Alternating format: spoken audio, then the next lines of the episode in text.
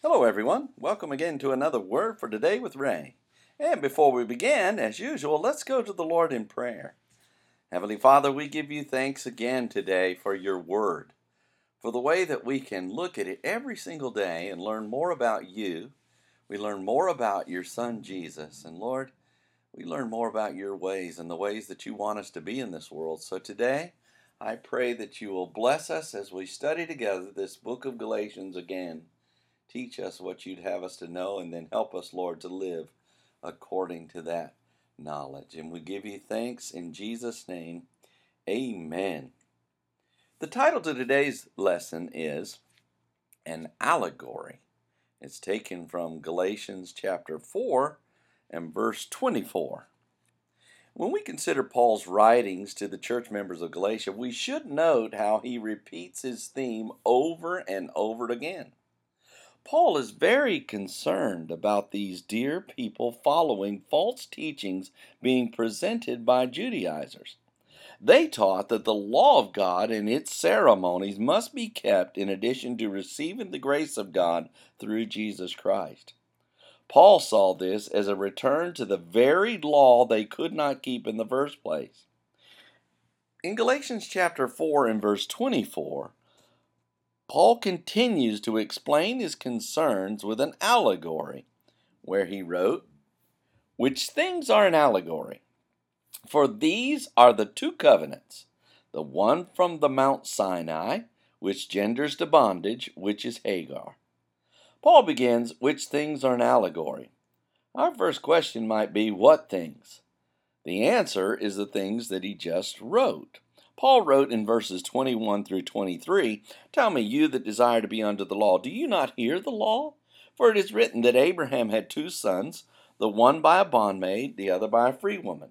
But he who was of the bondwoman was born after the flesh, but he of the free woman was by promise.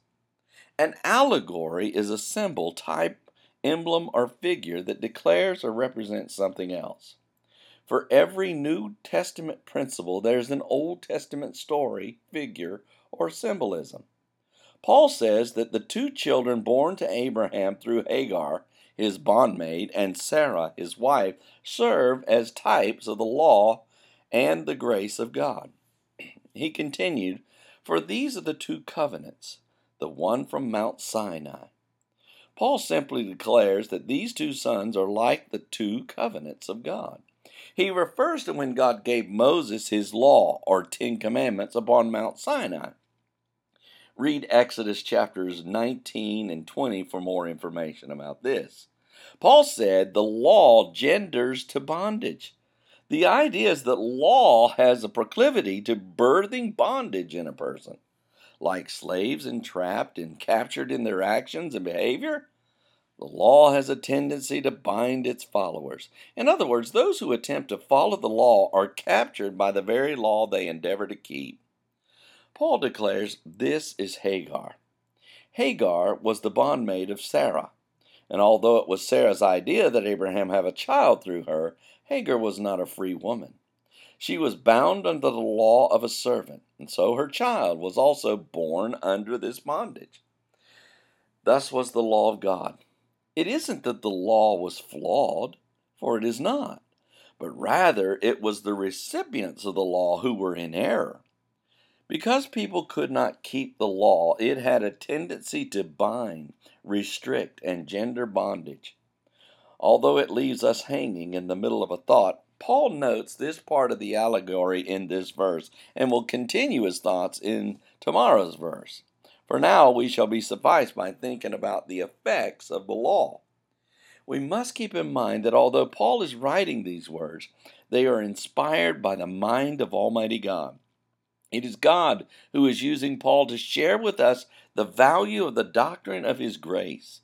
If we listen intently, we will hear the voice of God behind Paul's words, encouraging us to accept his loving grace and see the law for what it truly was the means by which we see our own sinful nature and look to Him for redeeming grace.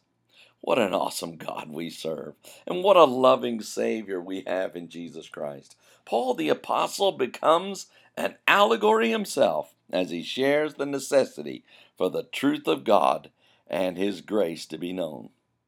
Next time, Paul will tell us more about Hagar and how she relates to the law. So read ahead and let us join together then.